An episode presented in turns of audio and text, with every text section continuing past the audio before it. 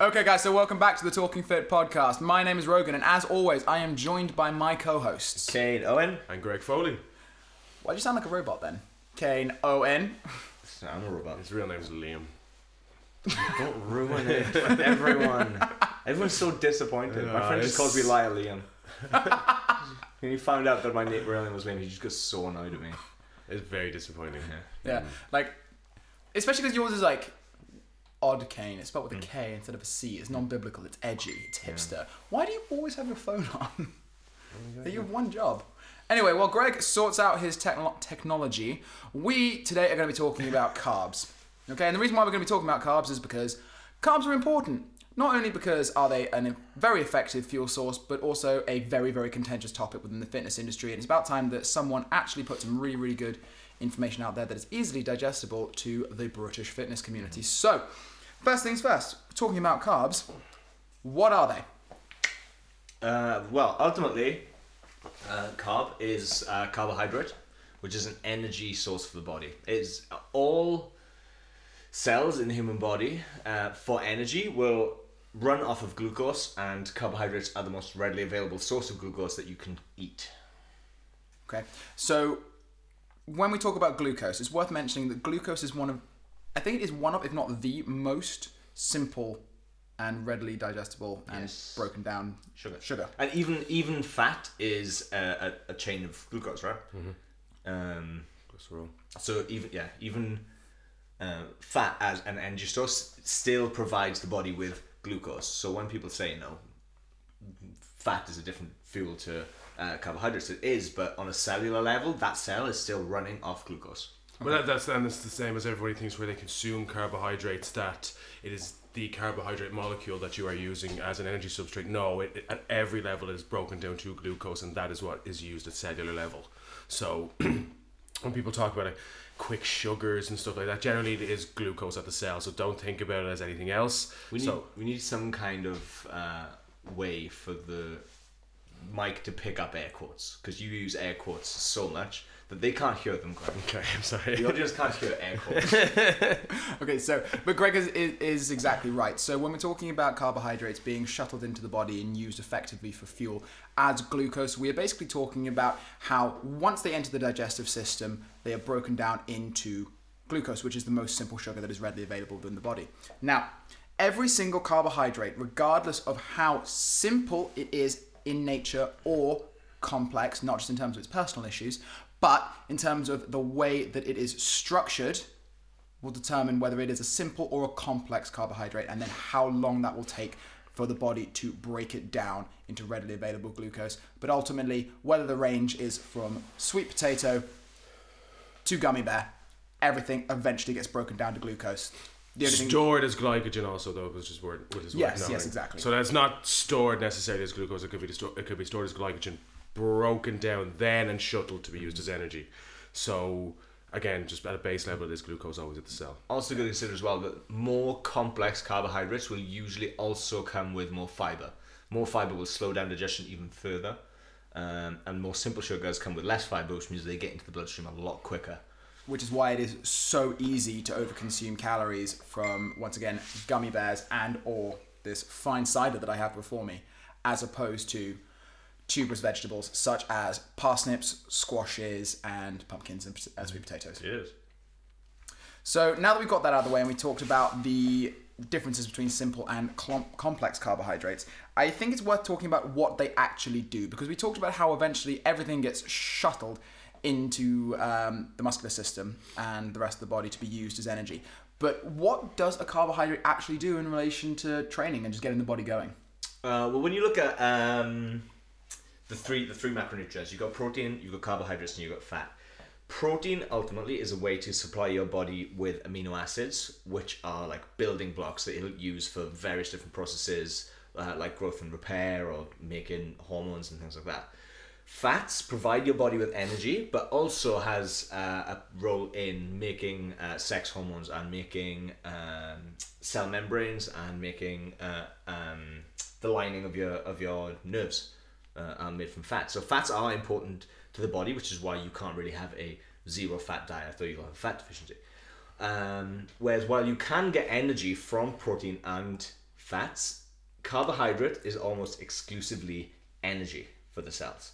And when it comes to training, it's going to be the most efficient energy source for your body to use to fuel you through a good hard workout. Yeah, and I think the big takeaway from me there, because I know some of the people will be listening to this may have prescribed previously to low carb diets, which, you know, fundamentally tell you that yes, the body can run quite efficiently and, you know, relatively well at quite a high like performance threshold without carbohydrates in the body, because it goes through a very, very complex and roundabout process of turning either fat and or protein into glucose, which will then be made available for energy within the body. However, these are the people that will tell you that carbs are not an essential macronutrient, and they are right.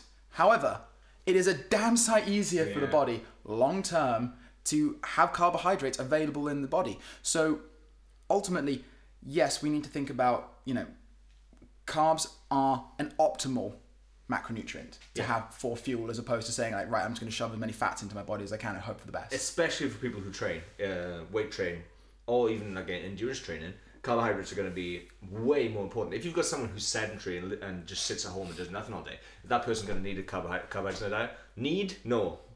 Can they have them? Yeah, they can have them as long as their calories are in check. Do they need them? No. Someone who is weight training or trying to build muscle or trying to lose fat effectively long term is going to at times need carbohydrates to do that efficiently. Yeah, I mean, I think that's, you know, the perfect way to put it. I mean... Oh, we're done. Quick, guys. Good job.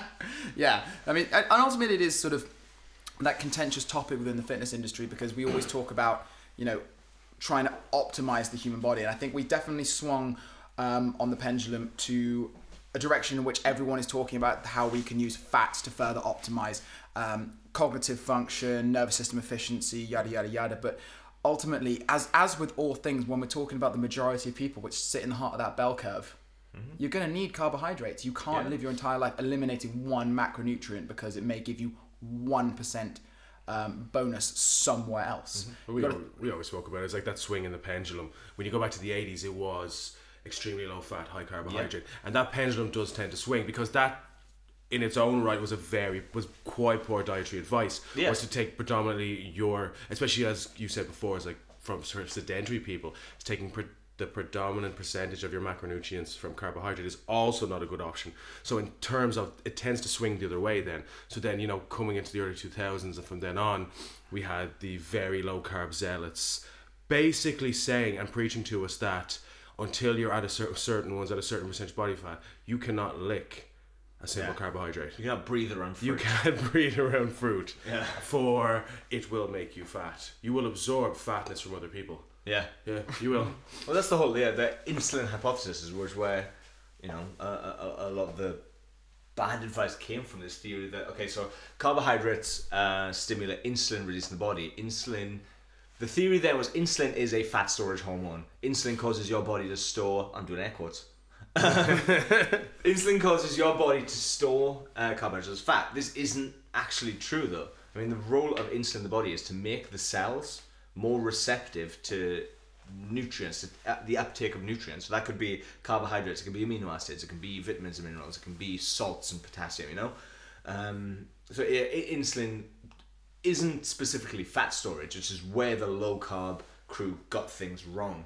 That it's not specifically that, it just makes cells receptive. Fat itself, it will make fat cells more receptive also. But generally in a calorie surplus. Yeah. And the thing is that fat doesn't need insulin to get into fat cells. That's the difference. So it's already fat. You're even taking out the middleman. Yeah, by doing the whole low carb thing, you're taking out the middleman of insulin, you know? And I think it's worth mentioning that also, like, a big thing that people talk about in terms of carbohydrate intake is the fact that the low carb crowd very much talks about resensitizing to insulin. And we've covered this in episode 1, where we talked about the mechanics of fat loss in relation to hormones, and we spoke at length about how the industry has the entire insulin dynamic and sensitivity versus insulin bluntness completely ass backwards. But ultimately, when you're in a situation where you're looking at carbs coming into the body, insulin essentially, like you've said so many times, is just the middleman that is going to say, right, you're either coming into the party or you're not. Yeah. And at the end of the day, if you're in a calorie surplus, Yeah. And if you're in a calorie deficit, the whole carbs versus fat thing is almost entirely irrelevant. Mm-hmm. Yeah. From a fatless point of view, from a training point of view, like we said earlier, you're going to still want to keep carbohydrates in the diet because they're going to be the most effective fuel source for your workout. But from a specifically fatless point of view, and this is the position stance of the ISSN with Jose Antonio on this, the ratio of carbs to fat is almost irrelevant from a fat loss perspective, and what you can consistently stick to is going to be more important than whether you're having more carbs or more fat.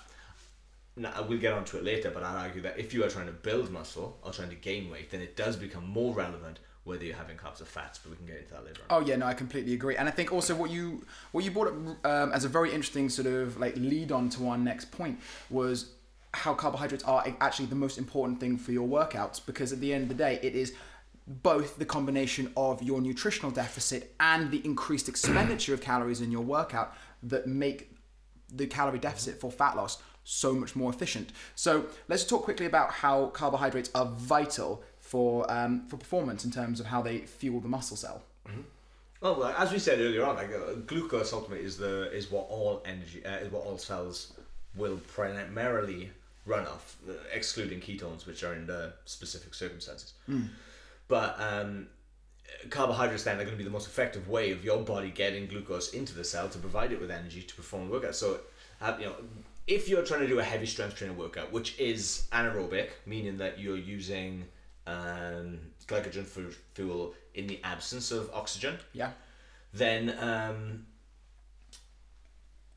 you're going to want an anaerobic energy system. Whereas if you're using fats for fuel, fats need oxygen to produce the glucose, which means that you're going to effectively be getting energy into the cell slower because you're not correlating the energy that you're using with the system that you're training.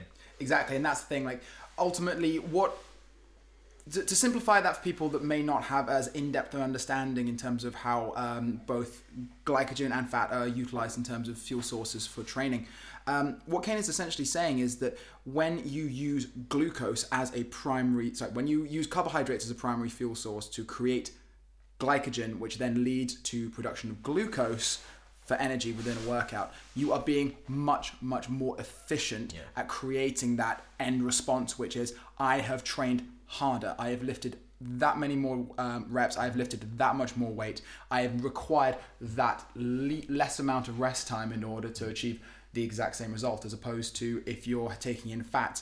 Ultimately, that's going to be incredibly inefficient by contrast. Still possible, and a lot of people do get away with it, but I would argue always that, especially in terms of weight training performance, being in a low carb diet is always going to be, being in a high carb diet is always going to be more efficient than being in a low carb diet to get the most out of your workouts. And ultimately, if you get the most out of your workouts, you're going to extrapolate and progress whatever goal you're searching for, whether that's you're going for fat loss or whether you're going for muscle gain. Or whether you're going just trying to be the strongest son of a bitch that you can. Well, I was listening to the Revive Stronger podcast with Broderick Chavez on the way over. He just did one recently on high carb, low fat massing. So building muscle, high carb, low fat. And he points out on that when your body wants to use fat for energy, it has to go through all sorts of acrobatics to make that happen. It liberates the fat from the fat cell. Then it's got to break it down, and then it's got to break it down further so that you can get the glucose off it to get it into the cell to use. Whereas with carbohydrate, it's kind of just breaks it down into its simpler form of glucose and then puts it in the cell. So it's much, much cleaner, much more efficient, and much faster way of providing your body with energy, which around your workouts is exactly what you want. Yeah, exactly. Because at the end of the day, like the thing that people often miss with the whole training thing is that it's all well and good going in and smashing yourself in the gym, but if you are not recovering, that is what is going to stop you from actively adapting to the stimulus that you're giving it. And that's why, I think it's worth mentioning that when people talk about overtraining, realistically, it more often than not is down to the fact that you are under-recovering, or you are recovering in a way that is not actually entirely beneficial for what your specific goal is. Okay, that's not to say that overtraining is not a thing, but more often than not, it's under recovering, which includes nutrition. Yeah, exactly, and that's the thing. Like, overtraining is it is a massive issue. I think especially when you get like the new year, new me crowd, because we define over overtraining in a number of ways, but it also comes under the category of you've just run yourself into the ground by going way too hard, way too fast, straight out of the gate, rather than saying, right, I'm not going to eliminate a macronutrient, or I'm, you know, not going to kill myself 7 days in the week at the gym because, you know, new year, new me. And they find themselves in a situation where they just end up breaking down and giving up because there's no way you can recover from both smashing yourself and eliminating an entire macronutrient out of your body. Yeah. Because ultimately, they're not the devil. In the same way that there is no such thing, really, as a bad food. People have isolated carbohydrate and almost made it sort of like the amount of carbohydrate they have in their diet has now become a proxy for how good of a person they are. Yeah. So the less you have, the better you are. Thanks, Paleo. Well, I think we spoke about that before where I mentioned that the problem now is that calories and protein, in the grand scheme of things, I know it's hard to apply, it's too simple. It's such a simple idea. So I remember like me coming out of the gates as a personal trainer thinking, oh no, I've got, like, I know the esoteric here. I found it. I found something that no one else knows and it's slightly more complex that I can deliver to people. And I fell for that low carb mantra. And now you look back on it and you think, no, it actually is really simple. It's just hard to apply. Yeah. So that's why people struggle to lose weight, because you said it before. Life's never been easier and food's never been tastier. Yeah. So we just overconsume because it's so easy to do now. If you don't move and we overconsume. Yeah. So like, I mean, when people talk about low carb, people were looking. And of course, if you take out, I think we spoke about this before as well, if you take carbohydrates completely out of your diet, chances are you will increase protein and chances are you will drop calories massively. Which is amazing. So you'll lose weight. So you'll lose weight. And that's still doesn't take away from, it's that combination of people are trying to separate hormones and calories and trying to figure out which one is more important, when realistically it's so intertwined and they play off each other so much that you can't. So removing a macronutrient, yes, will affect your energy balance at the end of the day. That's really all it is. But low carbers almost always find a way to get that energy in anyway. So you start off and you're not very good at it, so you're like, okay, what do I eat? I eat fucking steak and broccoli. Great, okay. You're going to lose fat on that, but eventually you realise cheese is carb free, and then all hell breaks loose then. Yeah, so you don't lose, your fat loss will stop because now you're meeting your energy needs, but low carb. What the fuck are we talking about? Like bulletproof coffee. Yeah. Oh my god! Like, if you can't sell me a 600 calorie coffee, like some, like I'm not going to name names, but you remember what the course we were on? Yeah. And like hyper intelligent people who I really respect their opinion for the most part, promoting a bulletproof coffee, a 600 calorie coffee. They're great, for fat loss, excellent. Oh, because you build more fat when you drink bulletproof coffee. Yeah. Because you're eating 600 calories of fat, of course your body will use what it's got. That's what people fucking like.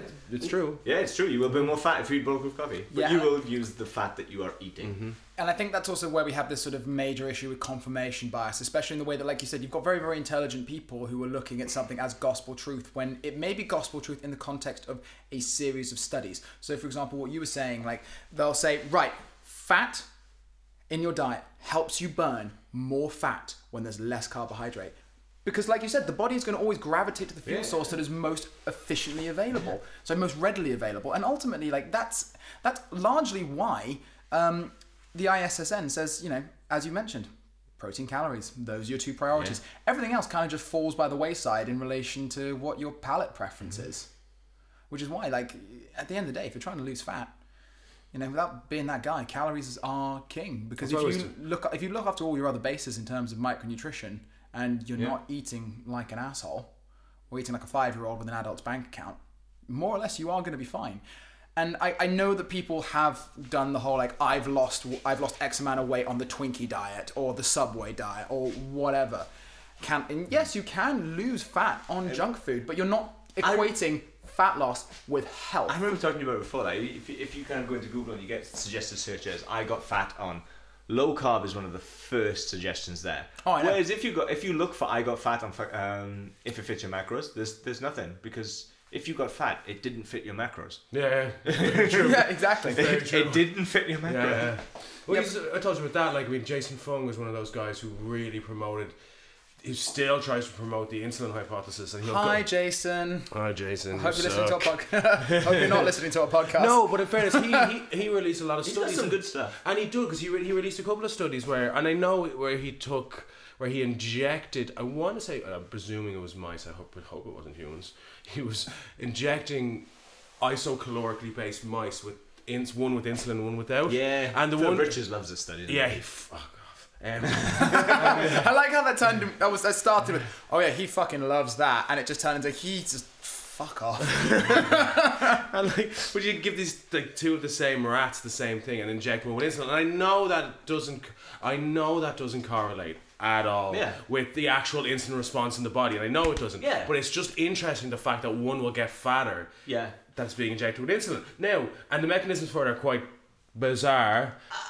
Because when he brought that up, this was my argument against it. Was like you say, the mechanisms. It's never going to happen in a life-like situation. No, never. So the thing is, insulin doesn't happen in the body unless it's fed. Unless you give it carbohydrates, in response to something isn't going to happen. Which means there's calories there, which means the body does not need to break down fat. So insulin will stop lipolysis. It will stop your body breaking down fat for energy because there's calories present. Mm-hmm. Injecting insulin, even without calories, will tell the body that there's calories present, which means it won't break down fat for energy. Okay, great, but then that's never actually going to happen. No, it's never going to happen. Unless you're diabetic and you have to inject it. Now, this is something I was talking to a friend of mine. He's a physiotherapist, and he's had people who are coming into the hospital that he works at, which I'm obviously not going to mention, where they've basically got this like long-running, I say joke, there's nothing funny about it, but they've got this long-running thing that they talk about where there's this sort of magical third eating disorder where they've got diabetics that aren't injecting their insulin because it's stopping them from losing fat. Yeah. Like how bonkers is that? That's the thing that Lyle McDonald talks about. You got like type 2 diabetics can just not inject insulin, and it effectively kickstarts ketosis.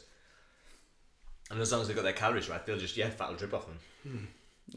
We are not advising that in any way. No, but it's just mad how far people will go in order to lose fat. And I know that that's a very, very, very extreme example. But, you know, at the same time, waking up every single day and putting a stick of butter into your coffee with some, you know, some half and half, putting it in a blender and then this will make me lose fat. Yeah, exactly. Like people will just fall into like the most extreme sections of the bell curve in order to try and achieve their goals, and ultimately, you know, the science is there. The ISSN has said it, and we can only say it so many times. That ultimately, when you were trying to lose fat, and I think it's about time we actually sort of like really dove into how we would effectively use calories within a calorie deficit in order to help promote carbohydrates. Yeah, sorry. Yeah. Use carbohydrates in a calorie deficit in order to promote fat loss. But it's so worth saying that we can only say this so many times. It is as simple as get your protein in order, get your calories in order, continue to train effectively, and keep your micronutrition. Ah, we're so pointless. Trainers are just actually pointless. If people find out that it's that easy, we're done. Well, we keep saying it. They still don't do it. Yeah, exactly. But that's it. But that's it. Is the fact that like, and this is why like I go on about this the whole time. But it's really a case of it. Before the internet revolution, right? Like trainers used to be the gatekeepers. Like we had the knowledge. Mm. Now the fucking knowledge is out there for everyone to find. Like there is nothing that we know that you can't find on the internet. You don't even need to come to us. In 2 minutes. It's the application of it in your lifestyle. I've pointed this out, but we live in a time when bodybuilding.com cites scientific studies. It's got its shit together. You've got no excuse at this point. No, like, bodybuilding.com at this point is pretty much on the ball. You've got no excuses. But the thing is, that's happening so recently. Like I remember the past 2 years. Yeah, like I remember like going to SOS with you, and we used to joke about bodybuilding.com. Yeah. Now it's just a glorified supplement shop. Yeah. And now, but they've like they've got Alan Aragon right in front of them. They've got Layne Norton right in front of them. They've evolved so much, and like even like culturally, like they're you know, like Steve Cook won their their spokesmodel search. That was like what kickstarted his career with like Optimum Nutrition, bodybuilding.com, whatever. And like every single one of their spokesmodels has been like these super jacked, super ripped physique models. Meg Squats one. Yeah. Who is like, don't get me wrong, like she's super hot, but she is not don't objectify. No, but she's super hot, and she don't be that guy. She's super hot, which is, you know, fantastic and really like on brand for them, because let's be honest, like they're only going to really choose attractive people. Yeah. But she's not a physique. They didn't call me. They never will. They never call me. I'd call you, Greg. I know you would. But only like late at night, and then he'd leave straight away. Mm-hmm. Like he wouldn't stay. He wouldn't come. I make sure no one saw me. Yeah. And then deny to everyone. That's the thing. Like he'd always call to come over to yours, because at the end of the day, it's always, you know, easier to leave than it is to kick them out. Yeah. God, we're horrible people. But we're horrible to each other. How are we friends? But yeah, not only to each other. Do you ever see that Reginald D. Hunter sketch on how Americans don't understand British people? Oh, yeah. Where it's like, American people just don't understand British people because we're mean to each other the whole time, and Americans just don't get it. Yeah. Like, oh yeah, my mate Colin, bit of a twat. Yeah. And then the Americans are just like, but he's your friend. Why are you saying such mean things about him? We're too polite to say mean things about people we don't like. Oh, no, I know. Yeah, we only say mean things to people you do like. Yeah, like I sat around a table last night. It was game day yesterday, or it was yesterday, wasn't it? Jeez. It was game day yesterday in Cardiff. It was rugby. So I went out drinking with three of my mates, and we sat around a table for 8 hours just trying to pick the other person's biggest insecurity and play on it for like 2 hours. So you judge the response to their face. You'd be like, you are fat and ugly. And he'd look at you and say, nah, it didn't bother him. I'll think of something in a minute. I'll come back to you. But the thing is, like, I can just imagine, like, it just escalates to a point where it's just like, your dad will never be proud of you. It is, we're horrible. Yeah, and that's why I think, like, people struggle with the British so much. They don't understand that we take the piss out of people that we like. When we don't take the piss out of you that then you've got a problem, because we either don't know you or we really can't be bothered to find out who you are. If I've got something to insult you with, then it just means that I've taken the time to think about you. It's actually a good way of putting it. Yeah. How does your girlfriend cope with you? Hard, difficult. Yeah. How hard. And we are 30 minutes in, and first dick joke. Well done, Greg. Not bad. Yeah, I know, we're doing quite well.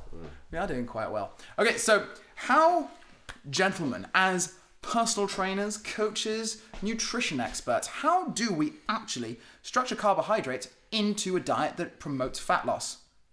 We all have some different approaches, so I think we'll round table it, go around. Well, I'd say, to be fair, like, as the ISSN points out, from a fat loss perspective, as long as you're in a calorie deficit. I think he might work for the ISSN. I wish I did. Okay. That would be great. I mean, Colin, you would not be here. No, I wouldn't. Could you imagine if you had Alan Aragon on speed dial? Oh my god! Like, imagine if you were in. Oh my god! Imagine, like, you know, Broderick Chavez. Oh my god! Just such a creep. But like, imagine if you were in Brett Contreras' New Year's Eve photo. It's, you know, Brett Contreras, Schoenfeld, Aragon, Hanselman, and Owen. Yeah. Imagine. One day. Yeah. One day. Anyway. Once you start listening to our podcasts, people I just said. Oh, if you let me finish a sentence. Nah. Okay, anyway, go. Anyway, okay, so as the other side, carbohydrates and fats in energy balance, it is almost irrelevant. So the two things which I would say you have to consider are training performance. So eat enough carbohydrates to support your training, which will probably for most people be somewhere in the region of 200 grams, 150 to 200 grams in a mild calorie deficit. What was the number generally from from 12 to 15 rep ranges generally per set?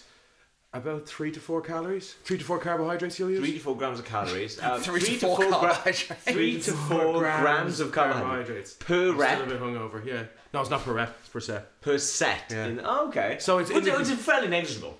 What? Fairly negligible. Fairly negligible. Yeah. So like, I mean, like I said, if you wanted to really get that precise about it, I'm sure it was about that. Yeah. I'll confirm that again. Even in a normal workout, assuming that you're hitting somewhere in the region of like 12 to 15 sets, you're still looking at, you know, what's that, 48 to 60 grams of carbohydrates. That's almost nothing. Mm-hmm.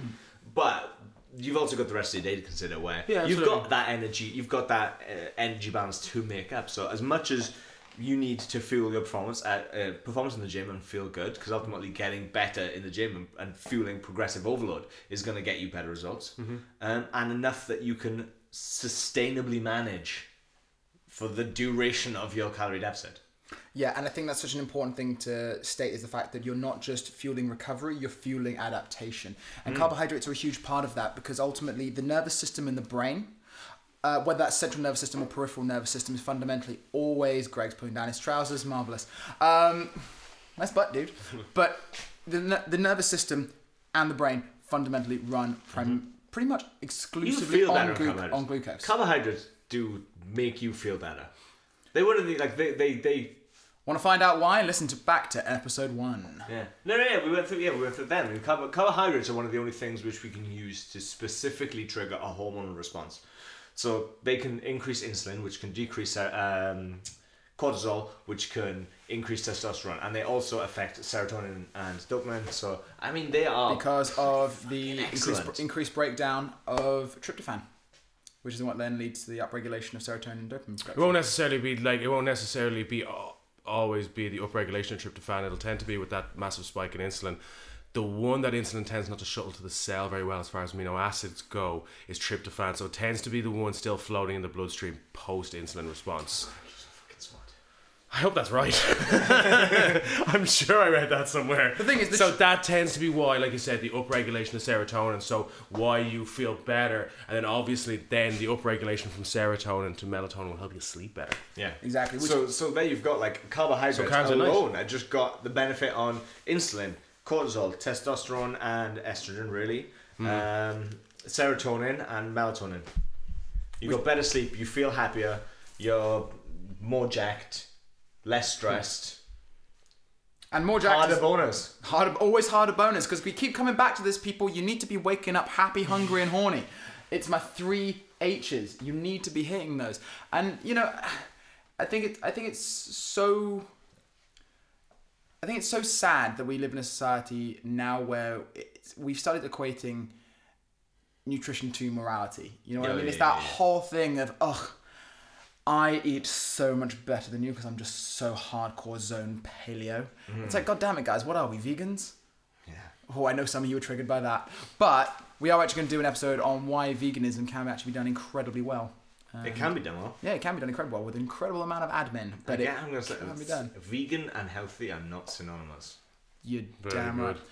Who was it that actually said the vegan that basically went on a massive tirade on Twitter about how What the Health was the worst thing that happened for vegans? Oh, it wasn't on Twitter. It was on vegan.com. They did a review of What the Health, and it was an excellent review. Did you watch it? I've never watched it. I watched 8 minutes of it. I had a feeling it would make me mad. It took me 25 minutes to watch 8 minutes of it because every sentence I paused the film and went on a 5-minute rant to my girlfriend. Did they say eggs were like cigarettes? I know, I didn't get that far. It was when they started talking about how having milk for school children was a form of institutionalized racism. That was when I was like, I'm out. I love the beginning of it when they phone up the Diabetics Association and they're like, why doesn't your website list red meat as a risk factor of diabetes? And I was like, come on, why doesn't your website does not list red meat as a risk factor? Stop shouting at the admin girl. Yeah, exactly. And then the guy hangs up the phone. He's like, "Why wouldn't she answer my question?" I'm like, that was the receptionist.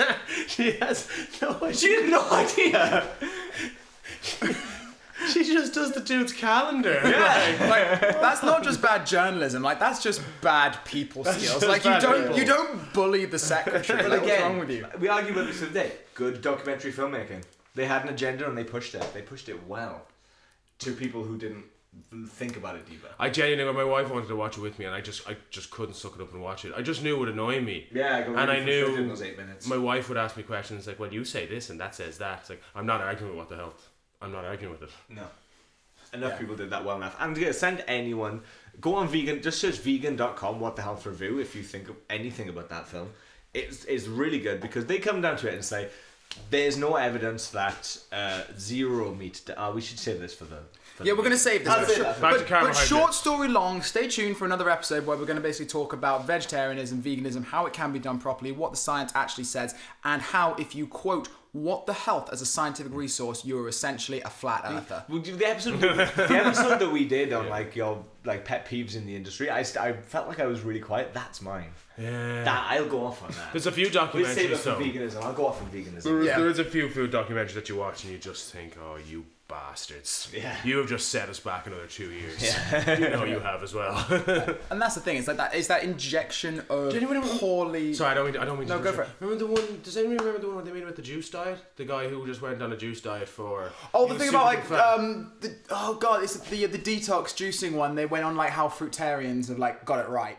No, but like, you know, at the end of the day, like you talk to any oncologist or any doctor, they will tell you that a fruitarian diet is the worst thing you can do if you have the presence of a tumour in your body that is continuing to grow. Depends on the type of cancer, right? I mean, you can't say on cancer in general. It's going to depend on the type. And you're getting into the Warburg effect, though, aren't you?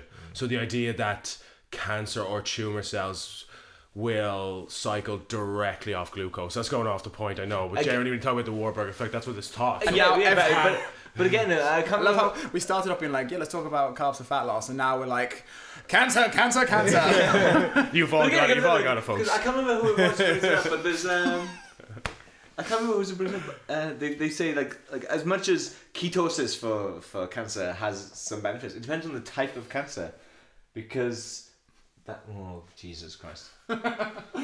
Sorry, folks. I just literally found... I didn't mean to cut Kain off, but I found a bottle of ouzo just kicking about on my dining room table, and I have no clue why it's there. You didn't put that there. No, this isn't anything to do with me. Yeah, whatever. I feel like we should, though. I feel like we podcast better drunk. I've said this so many times. Anyway, Kain, back to your original point. I completely forgot where I was. That's what I do. I'm not basically, some cancers love glucose, so ketosis would be better. Some cancers love ketones. So, before you do any... nutritional information. Before you want talk to your doctor. No, call Kain. Yeah, 0800 Dr. Sexy Kain Liam Owen. That's his number. Liam Kain Owen. Remember? No, no, I know, but I just Liam. No, so that's cool. I know, but like Dr. Kain. Dr. Kain. That sounds like Dr. Josh, though. Isn't no, but Dr. Kain sounds great because it makes you sound like you fight crime by night.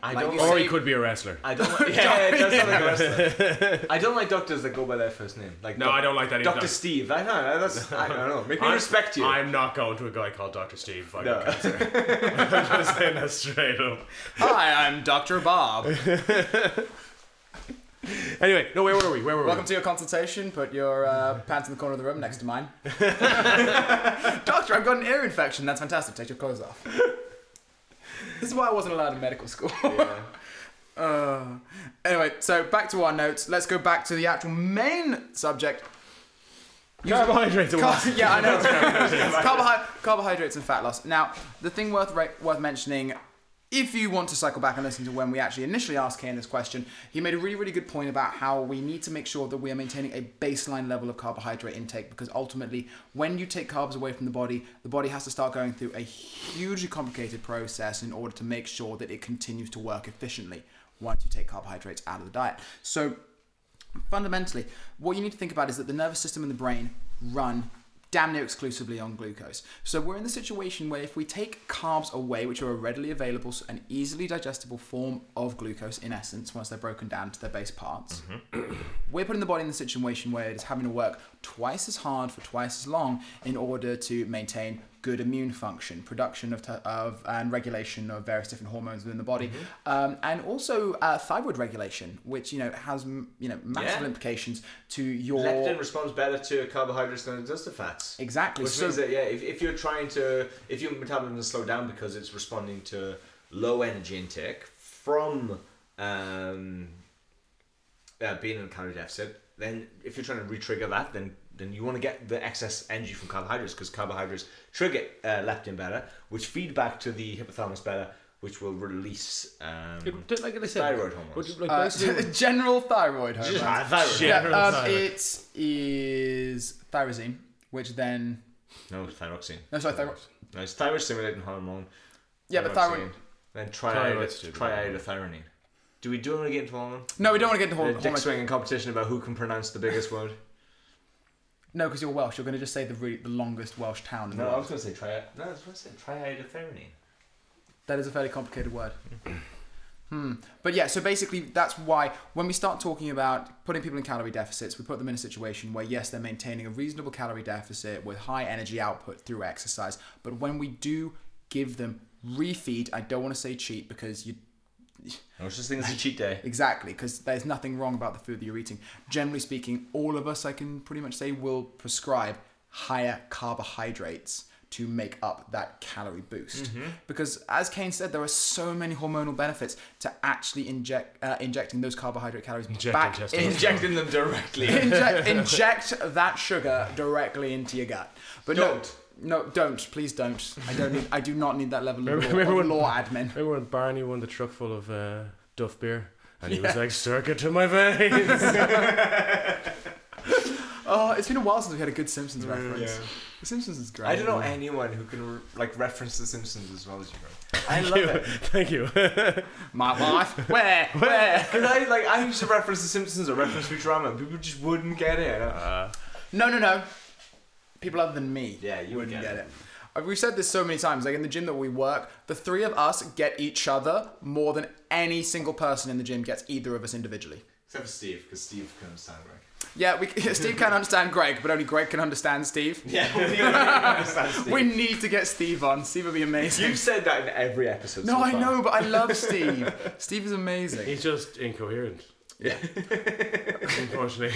Okay, so practical terms. When we start talking about calorie deficits and presence of carbohydrate, a very good base template that I would use is, say, Monday to Friday you eat within your calorie deficit. Saturday to Sunday you have a slight calorie boost, primarily in the form of carbohydrates, simply because leptin resensitization is not a simple 24-hour process. It's not a case of you. I would argue as well that setup is good for people who are already leaner. If you're obese, then you don't need to worry about that for now. So you just need to stay in a calorie deficit. Yeah. For the most part, generally when we talk about carbohydrate refeeds, you always have to think it's just when we're trying to balance low carbohydrate diets with women that are starting to get below 23, 24%, when their bodies naturally start to fight back, you have to reestablish homeostasis, if you want to call it that.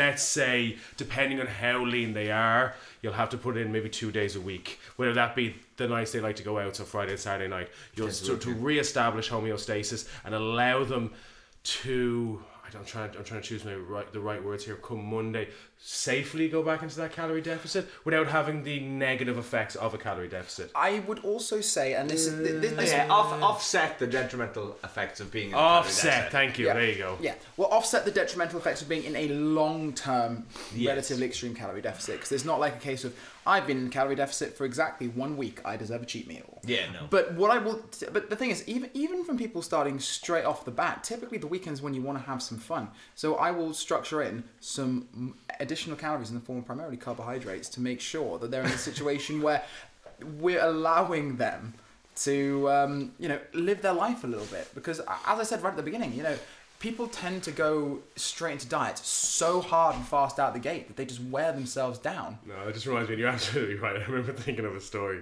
where, because everyone seems to use the Cocoa Pops analogy, where they say if your client wants a bowl of Cocoa Pops every morning and they're not willing to change it, fine, give it to them and then try and balance it throughout the day. That's fine. I used to remember when people used to talk, and don't get me wrong, and there is general science behind it, about the, if you're already extremely inflamed, if you want to use that term again. You hire P-Volv? Huh? You hire P-Volv. You gotta open up your hips. First thing. We need to put this link to P-Volv. P-Volv needs to come on the show. Yeah, here. I'm gonna fly him in. With that big podcasting money we make from the sponsors we don't have. Sponsors? Anything.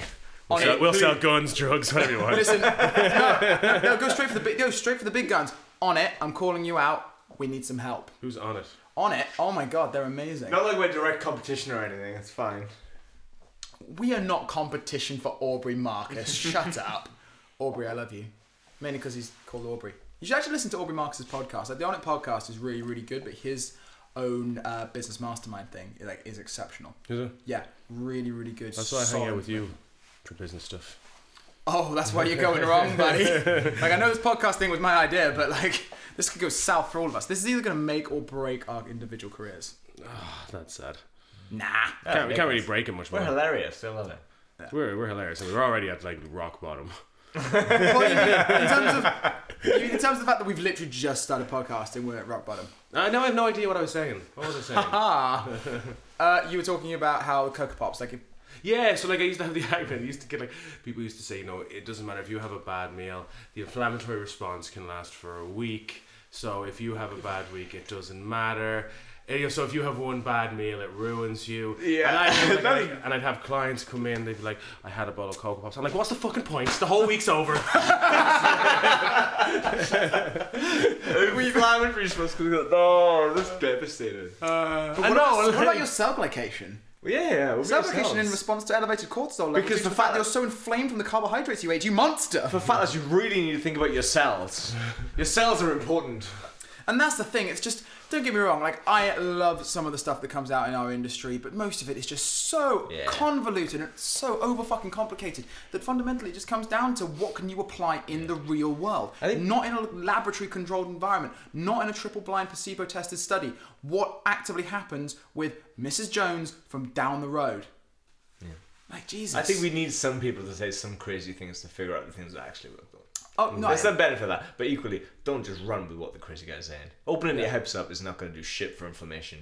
Yeah, I know. It's just, but that's the thing. Like, I have a large enough Instagram following, and you can P-Volv is the same. But no, I just think that we've got into a situation where you can, and I think the evidence-based community is like striking back against this so hard because we are a lot more active on Instagram and Facebook because social media has provided this incredible platform where everyone's on it, and if you gravitate enough people towards what the truth is or what the information you're trying to put out is, it will start swinging the pendulum back the other way as opposed to maintaining the status quo for that particular subgroup of the fitness industry.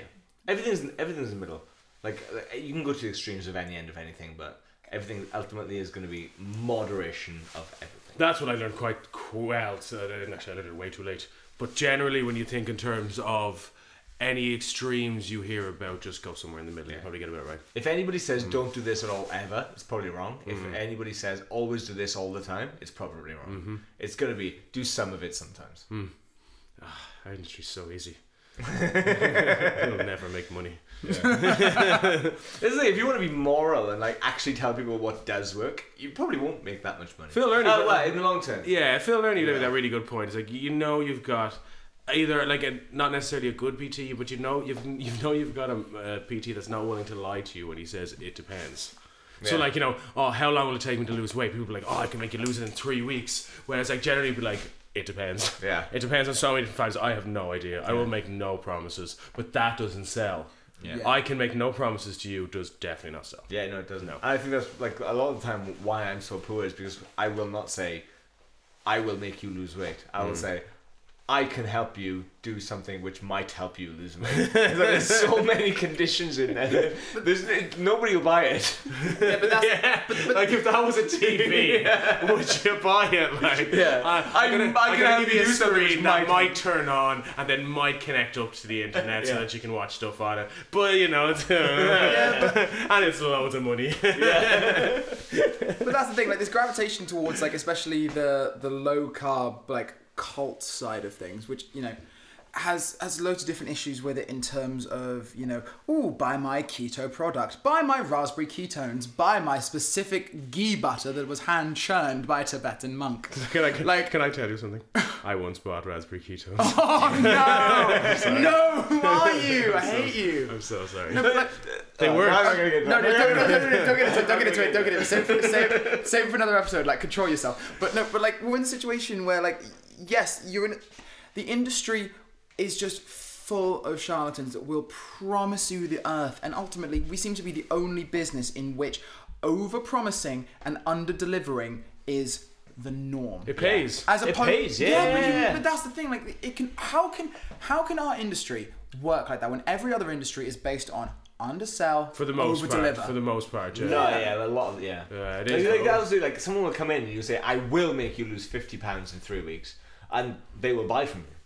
Like, but if you tell someone, I can't promise you anything, but I can help you establish a lifestyle which will be healthier and make you lose fat in the long run, and you'll be in a position. People don't buy that. It's not sexy. It's not sexy enough. But the thing is, like, if you're honest, then people won't. Yeah, but the thing is, this is nothing to do with carbohydrates, guys. Come on. No, it is. No, but the thing is, so the reason why people gravitate away from carbohydrates, I think, in the most part, because this is what I did when I think, and as trainers and also trainees. As you know, lifters, whatever you want to call us, when we've all gone through that phase where we're like, right, I want quick gains, or I want XYZ, or I want the low carb. See what I did? I brought it back. I want everything that the low carb treasure chest is promising me. But fundamentally, like, you end up just getting to the point where it's like, oh, Greg, you're gay. I know. But we don't have to get that. It's fine. But yeah, so we're in the point where, like, you know, I believed everything that was that I was promised by the low carb treasure chest, and ultimately what it came down to is, you know, I had to eventually make an active choice. Have you nearly finished a bottle of whiskey? Yeah. Oh, amazing. You have to make the active choice between whether you want to lose 10 pounds in 3 weeks or you want to lose those 10 pounds that are going to never come back.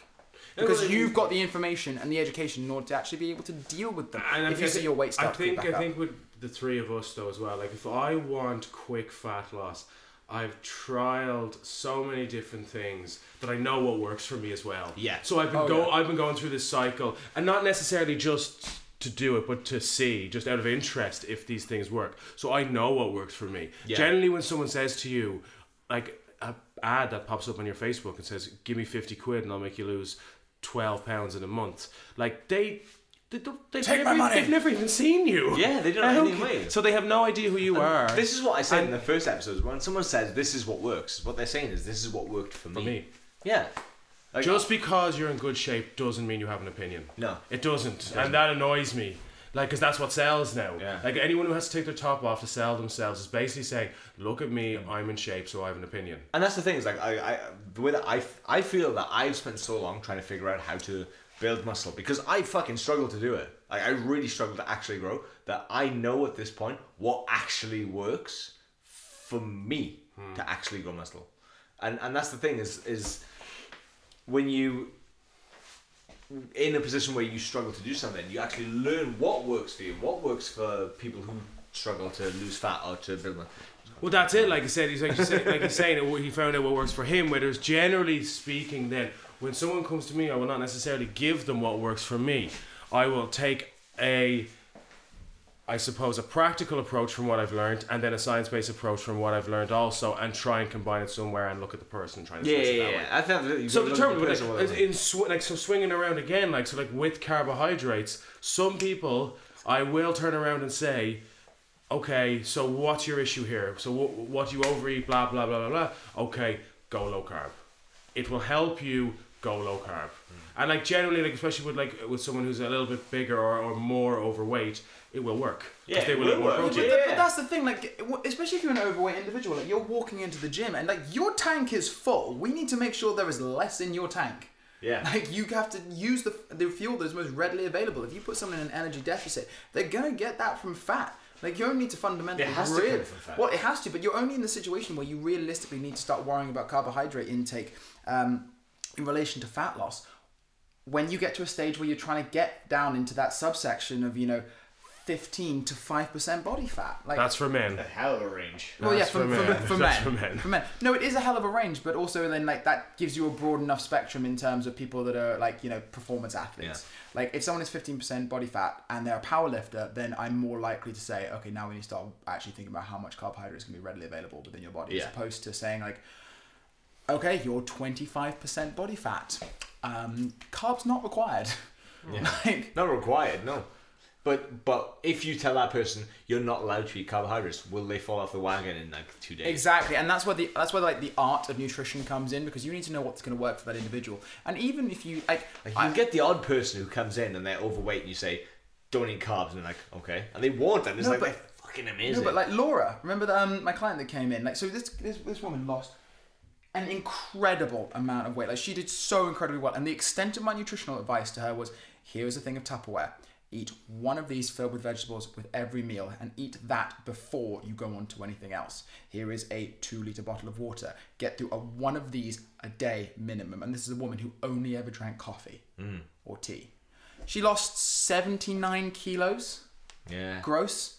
And it was just unreal. Laura was a nice lady. Yeah, she was lovely. But the thing is, she was the kind of person, if you said to her, right, chew nails, spit bullets, she would have looked you dead in the eye and go, what size nail, what caliber bullet? and that's what it came down to. Going extremes works if you're an extreme individual with that kind of personality. It depends on the person, that's it. Yeah, and that's the thing. I am not that person. Neither am I. I can't. I think I am. Oh, you massively are. I could not do the... granola and skier. I could do that every day. That's amazing. What do you want? No, I couldn't do that every single day. I couldn't do it. No, okay. I couldn't do it. So I think that's the thing. Is as I was saying, I'm naturally inclined the other way. Where if you fat loss is fucking easy. Don't listen to me about fat loss. Oh yeah, no. On a personal opinion. Yeah, I get you. I just if I want to lose fat, I just stop eating so much. I literally, that's it. But if I need to build muscle, that's a fucking ordeal for me. Yeah, and the thing is, especially, and conversely for me, like, fat loss is something that I find incredibly difficult because I spent so many years of my life being fat. Like, I spent more than half of my lifetime being 30% plus body fat. Like, that's mega. The fact that I'm now down... What are you at, Rogan? A sexy 14.5. Woo! Ooh, look at me and all my gains. Sexy 14.5. Big guy calves. I do. Now, that is the one thing no one tells you, that when you actually go down the process of, right, I'm going down the rabbit hole, I'm going to try and get to the leanest and sexiest that I can be as a former fat boy, you get some mega looking calves. My God. Now, I'd argue that as someone who skateboarded for years, my calves aren't too bad. That's you cool. For someone of my skateboarding's not cool. Skateboarding is hella cool. What's wrong with you? Shut your mouth. Skateboarding is cool. I don't even know where you have the foundation to make that claim. No, we talked about this though. Like, so skateboarding is exactly the same thing as cigarettes. Bear with me on this. If you are uncool and you skateboard, you will just be an uncool skateboarder. If you are cool and you skateboard, you'll be an even more cool kid. As opposed to... Do you know when you look at... like? I'm going to show you the thrash. When I look at a skateboarder go by me, I'm like, I hope there's a bunch of chavs around the corner to beat you up. I know that's terrible. I'd never do it. Like, I'm a gentle soul. But you're a gentle soul. You know, when you see like how long did you bounce on the streets of Dublin? You see like a 40-year-old dude like skate by you, like, oh my God. Man. Oh no! When I was in Wellington, in New Zealand, right, there's like a fucking bowl in the middle of the city, and there was this like, I swear, like 40-year-old guy skateboarding. And he was the coolest guy I'd ever seen in my life. Shows how cool you were. No, so right. I used to babysit. No, honestly, this is the coolest thing. I used to babysit for this family when I was younger, right, and. The dad, Micah, he's an IT consultant, but like he would get his like really nice bespoke business suit on, brogues straight in the bag, satchel over his shoulder, whack on his DCs, drive to the station, tube into London, and then just take his longboard and just longboard all the way to work. Longboarding is less cool. No, longboarding's pretty cool. It's kind of cool, but it's not as cool as skateboarding. Greg, you have no opinion. I'm not allowing you an opinion. I mean, I was... That dude's also a loser. So I've demonstrated that you're not allowed an opinion. So I was actively told, like, you're too fat for skateboarding. Told by who? Like, hot girls. Damn hot girls. Well, I mean, to say it would be... I would like to say it was the hot girls, only because then that would imply the hot girls ever spoke to me. But, like, I think it was... Yeah, it was my best mate at the time. It was just like, man, this is not for you. Like, you are... too impact. Makes you feel any better. I was never good at it. No, but it doesn't matter because so long as you can cruise and like you can rock a bowl, then you're fine. Yeah. Otherwise, like you don't need to be doing any mega tricks. You just need to be able to like cruise along, rock a bowl, done, and just generally like be one of like the cool skate crew. Not like this is why Chavs beat both you guys up. I guarantee Chavs beat both of you. I've never been beaten up. That's true. You're too nice. Bet you Chavs beat you up. Chavs and posh kids, they all beat me up. Anyway, let's get back to carbohydrates. Carbohydrates. No, but this has been the best tangent ever. That was 20 minutes of the show, guys. You're going to have to cut some of that out. No, that was great. The whole thing was great. Okay, so now let's go on the other end of the spectrum. So we talked about fat loss and how fundamentally carbohydrates are baseline dependent on palate and need. Mm-hmm. And potentially nutrigenetic background. Don't be that person that tells, you know, someone from... you know, a cultural background that eats a lot of carbohydrate, not have carbohydrate. Don't be that guy. Work within the boundaries of what they actually like to eat. But what happens when you are dealing with muscle gain? Muscle gain. And this is Kane's area of expertise because you have been on somewhat of a jacked and tan tear recently. You have been on some... I just cut that bit out. I know I tend to Elmer Fudd. And this is where Kane comes in because you have been on somewhat of a jacked and tan tear recently. Yeah. Well, that was the best tongue twist I've ever come up with. And yeah, pretty much on your quest to win the hypertrophy. Yeah, just keeping carbohydrates massive. They were like massive. Like I have never eaten up to your level of carbohydrates. Yeah, but not at like elite level bodybuilder massive, but still like. Yeah, Shelby Starns, 1,000 grams of carbohydrate refeed. My God. Yeah. Did you ever see the Dave Tate recipe on the Cutler cookie? No, what's that? An entire batch of these Cutler cookies equals 1,000 grams of carbohydrate. Excellent. Do you eat the whole batch in one? Oh, yes. Not in one sitting. It's spread throughout the day. Oh, in one day. That's great. Yeah. That's moderation. Yeah, no, I know. But this is like, once you put a packet of brown sugar in, you then add like, an entire bottle of molasses. Yeah, great. And it's just sickening. Like reading it. It sounds like molasses.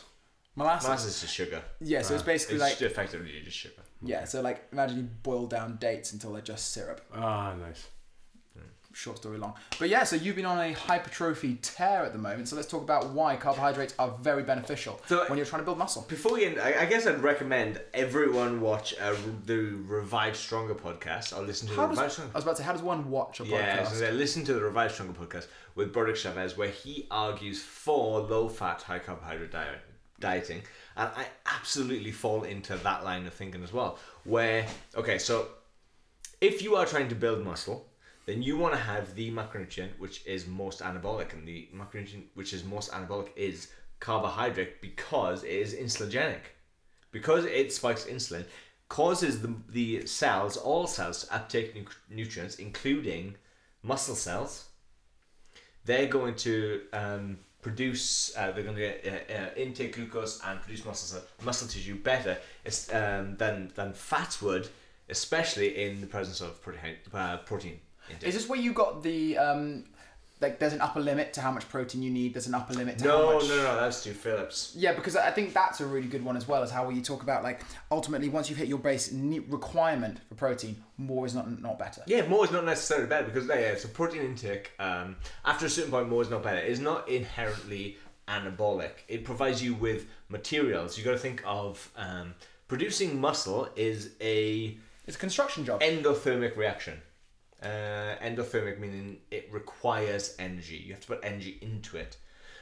You have materials to produce new muscle tissue, to produce new tissue. You need material and you need energy. The material is going to be amino acids, which you're going to get from protein, and more protein is not going to provide you with the efficient energy to make new muscle tissue, but more carbohydrate will.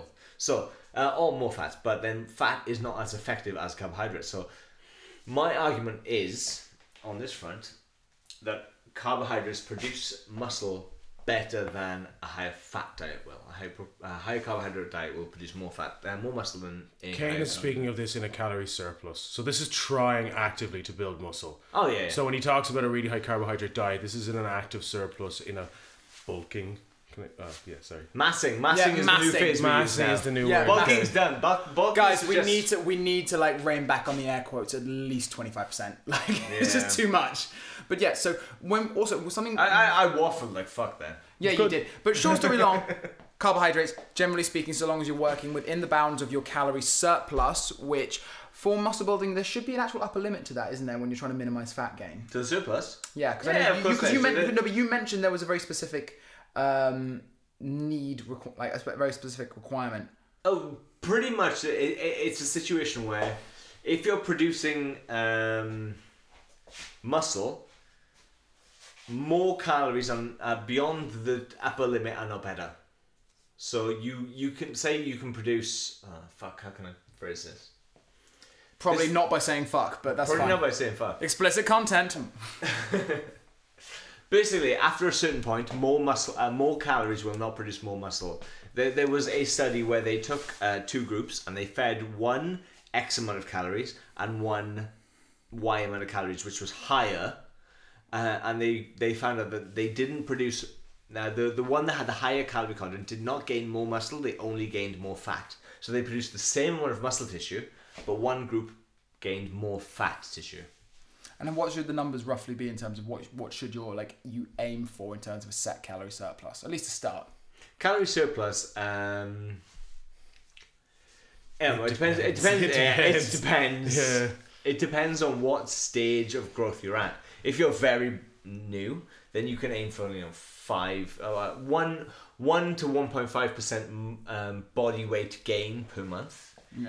If you're intermediate, then 0.75 to 0.5 gain of muscle of weight per month, and then if you're experienced, then 0.25 to 0.5% of weight gain per month. Yeah, and that's the thing. So once we've essentially established your baseline need in terms of calories, all we need to do is basically go like, right, okay, you are X centimeters tall.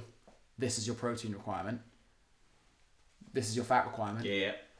Fill up the rest with carbs. Like, fill your boots. Yeah, genuinely, I believe that. Like, so if you have them, like, whereas with fat loss, if you have any amount of ratio of carbs to fat is going to have a minimal effect on how much fat you lose. With muscle gain, you want to have the majority of your surplus come from carbohydrates, because more fat in the presence of carbohydrates will just be stored as fat, whereas more carbohydrates will not produce as much fat because it has to go through the process of de novo lipogenesis, which is not particularly efficient. De novo lipogenesis, which is the process of your body converting carbohydrates to fat, is not an efficient process. It does not mean that if you can overconsume 100 calories of carbohydrates, it will not store 100 calories of fat, because it has to be converted to fat, which means that you actually store less fat overall by over-consuming carbohydrates than by over-consuming fat. Boom. That was the most coherent thing I think you ever said. Like, you crushed that. I was shit up until that point. Yeah, you nailed that. That was incredible. I mean, I don't really think there's anything else I can really add to that in terms of carbohydrates in a calorie surplus are always beneficial so long as you stay within your limit. And then you also sort of, as you continue to grow, understand that you need to progressively overload your calorie surplus as you go. So as far as the recommendation goes, I would say as little fat as you can comfortably manage for your calorie intake. So by that I mean, if you are intaking a certain amount of protein, you're probably going to find that you hit a certain amount of fat. So at 200 grams of protein, you may end up at somewhere between 60 to 80 grams of fat a day. And then the rest of it should come from carbohydrate, because if you consume more fat, that fat will likely be stored as fat. Whereas if you consume more carbohydrate, that carbohydrate will directly deliver more muscle gains and will result in less fat gain. Did you feel like the pressure was really on you then? I felt to stay as equally coherent. So much pressure. So much pressure. But I still find it really funny that there was ever a point in the industry where people were actively saying with genuine conviction, carbohydrates become fat easier than fat becomes fat. Oh, I did it for ages. What are you talking about? Yeah. I did that for so long. Yeah, no, carbohydrates so much fat way easier. Oh, yeah. No, that to be honest, like, don't get me wrong, like, I went at the low carb thing hard, but I did not think that in any way, shape or form that carbs became fat easier than fat. It's because nobody says it to you in that, like, kind of rationale, like, exactly, like, at first, but when, because, like I said, when they're trying to sell you something that they want you to believe in, they're not going to explain it to you that way. I remember, like I said, I went to a couple of courses where they kind of preached that to me. Yeah. And, like, you come out and you're like, yeah, obviously. Obviously, carbs make you fatter. And this is the thing, like, I think I was actually quite lucky when I came into this sort of, like, the low carb phase of my life, because I picked, what led me into it was me picking up the Paleo Solution by Rob Wolf, which is actually... It is quite good. Yeah, it's a really good book. It puts forward a very convincing argument. He's a douche, though. No, he isn't. Rob Wolf is not a douche. Yes, he is. Why is he a douche? I'll explain more when I'm off camera. Oh. Off mic camera. Is this where he cheated you out of money? No. Did you sleep with your wife? Yeah, no. I don't know. Maybe. No, but okay. In fairness, maybe you have some personal thing against Rob Wolf. In terms of the ran into him in a bar once. No. That'd be such a good story. Yeah, but like in terms of the information that he put out there during the time when I was exposed to this whole low carb hypothesis via the Paleo Solution. It was a very, very convincing argument, but at no point did he say, right, carbs easier stored as fat than fat. Straight out of the gate, he was like, yeah, like, you need to eat according to an actual energy balance, but ultimately what we're talking about is creating a diet that's built for sick people. I never heard Rob Wolf talk about energy balance. Really? No, I never heard that. Because he's a douche. But he mainly came from it from the perspective of improving health. Yeah. Which he said, eat minimally processed foods. Yeah. That's not a solid advice. Yeah, exactly. And the thing is, like, also, I think it's also my own personal bias, because I actually kept up with a lot of what Rob Wolf was putting out and, like, how he continued to evolve his stance. Like, it was never a case of him doing a Phil Richardson flip-flopping from one thing to another. I'll give you that. Bash him, but I'm not. I think during that evolution of, like, Rob Wolf's stance when it comes to the whole low-carb thing, like, his whole his whole stance has very much evolved into him saying, well, look, at the end of the day, I wrote this book about talking about how we improve health. I did not write a body composition book. If you come and work with me as an athlete or as someone who's trying to lose body fat, then we can have a more in-depth carbohydrate conversation. The whole point of the Paleo Solution was to help give a very, very simple template and guideline for eating that was applicable to the wide variety of American citizens who, for the most part, are some of the most unhealthy people on the planet. Was it not more, though? I think minimally, it was more like the whole paleo thing was more minimally processed, like as little processing as you can. And if you take away like the processing of foods, you do get rid of a lot of carbohydrates. Like bread, is entirely processed. All of that goes. Your carbohydrate intake inherently goes down. Yeah, exactly. And at no point was he saying, "Sweet potato, are you mad?" Yeah. Like at no point was he saying that. So. You know, I like Rob Wolf stuff because I think it's very hard. Don't you give me the look of shame. I like Rob Wolf stuff, and I want to know what your problem is. Yeah, I know. I really want to know. I'm really intrigued. I don't even remember. I just know I just like him. Oh no! Isn't that just terrible? No, but that's the fitness industry. I did hate him for something once, but I will remember it later. But the thing is, that's the fitness industry as a whole, isn't it? Just like I just like what you put out based on my personal opinion, not based on what. Why did you hate it? I don't know. Yeah, I saw him once. I didn't like the look of him. Yeah. No, but the thing is, and like you called me out on this the whole time. Like I absolutely hate Kino Body. Like I hate like everything to do with who he is as a person. But my God, does he do a great job? Yeah. Like it's just an emotional thing. Like I think Greg Gallagher is a douche, but at the same time, you don't like him on a personal level. Yeah, and that's the thing. Like we as an industry, like personalize everything, and that's why like the thing that I will always say that we need to have in terms of the way that we actually start teaching coaches that are coming into the industry is how to approach things objectively and how to actually look at things from a scientific basis, not from a scientific bias. They need to be in a situation where they can look at a piece of evidence and say, right, does it work, doesn't it? What is the efficacy of it? Not, does this resonate with my personal opinion? Like, that's where we need to be. We've got to actually teach people. We're all humans. And I mean, no, but we've got to teach people how to objectively drawn to certain things. No, you're right. But we are drawn to certain things and drawn to certain people. So, like, there's always going to be some selective bias because you don't want to, as a person, read something and say, oh, my God, I've been wrong the whole time. So there is always going to be some selective bias in what people say because people have particular opinions. I think people are getting more open, though. I feel like they are. Yeah. Oh, yeah, massively. Yeah. But the fact that we are even doing this and there is an audience outside of the fitness profession that allows us to do this and actually talk to people shows that there is like a dramatic change in consciousness. Well, yeah, I mean, at the moment, only your mum's listening to this. Mm-hmm. Maybe your wife, I don't know. It depends on whether you piss her off or not. Mm. But like at the moment, we have an opportunity to speak to an incredibly huge and very committed audience, which at the end of the day is going to dictate the way in which the fitness industry goes, because at the end of the day we can only touch the lives of so many people, but the information that they continue to put out to their friends and colleagues and family, that is what is going to fundamentally change the scope of how the fitness industry moves.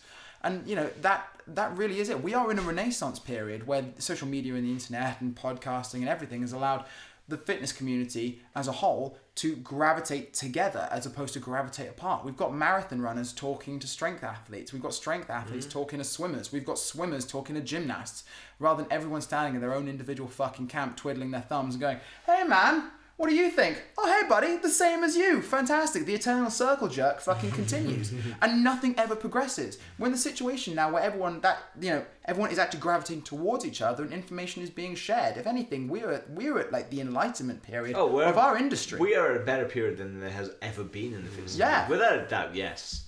Like that's not up for debate, but because I think like even if you go back 5, 10 years, well I'm not going to go 10 because I wouldn't have read much about it, but even 5 years ago, you didn't just stumble across the right guys. For the most part, unless someone told you about them, they wouldn't pop up on your Facebook page. Now, the real science-driven individuals or groups are everywhere. Yeah, but it's also lovely. Stuart Phillips sponsors posts. He will post a study, which was to do with protein intake or whatever, and he'll sponsor it, which is great because then people will see it who are interested in it. And as much as it may not be sexy and it may not be what grabs people's attention, it's there, you know? It's someone who is based in the scientific, evidence-based community putting information out to the masses, which is amazing. Exactly, and paying out of his own pocket. Like, yeah, I'm sure that he gets. I'm sure that he gets benefit. Nobody besides himself. Yeah, and the thing is, I know it's always at the end of the day, it's going to help increase his presence as an authority, which then whatever business and or product he's pushing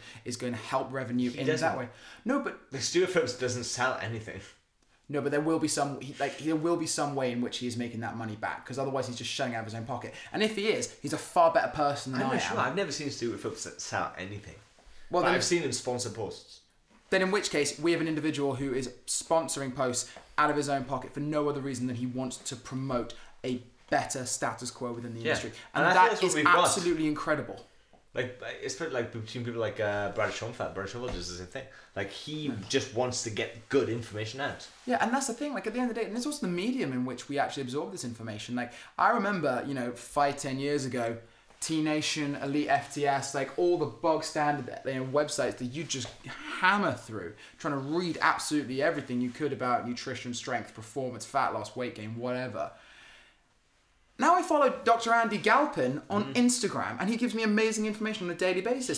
Shredded by Science, Broderick Chavez, all these people who are on social media and readily available then, there, now, always, and forever. That stuff that isn't going away. Like, it's so easy to access information that, like Kain said, you do not have a goddamn excuse. It is all out there for you to start applying in your everyday life.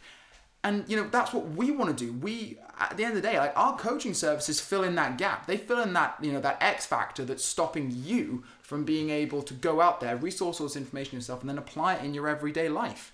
Because at the end of the day, like, some people don't have the nous about them to put it all in place. Whereas the three of us, I decided I was going to get into powerlifting, read every single, article I could on Westside. No, we are weird, but that's my point. Like, we are the, I don't like using the word exceptional, because I mean that in terms of we are just unordinary. Like, we are outliers. Like, I decided I was going to get into powerlifting, spent 5 weeks reading everything I could about Westside, because at the time I believed Westside was the strongest gym in the world, and then went straight hard in the paint. Like, just put a conjugate cycle together, went. You decided, right, I'm a skinny guy, I'm going to get Goku gains. Go. And it was that simple. Greg, Goku gains was exactly what I was looking for. Yeah, but everyone was looking for Goku gains. I'm still looking for Goku gains. You've got no clue what we're talking about, do you, Greg? Greg's the old man. I was nodding. Like, yes, Goku gains. Yes, I know what that is. Yes. If you're a Dragon Ball Z fan, please do leave a 5-star review, because let's be honest, where else are you going to find this level of health and fitness information? Only Dragon Ball Z fan. If you're a Naruto fan, fuck off. It's funny, because then I'd have to leave. Oh no! Never actually watched it. We're cutting this bit out.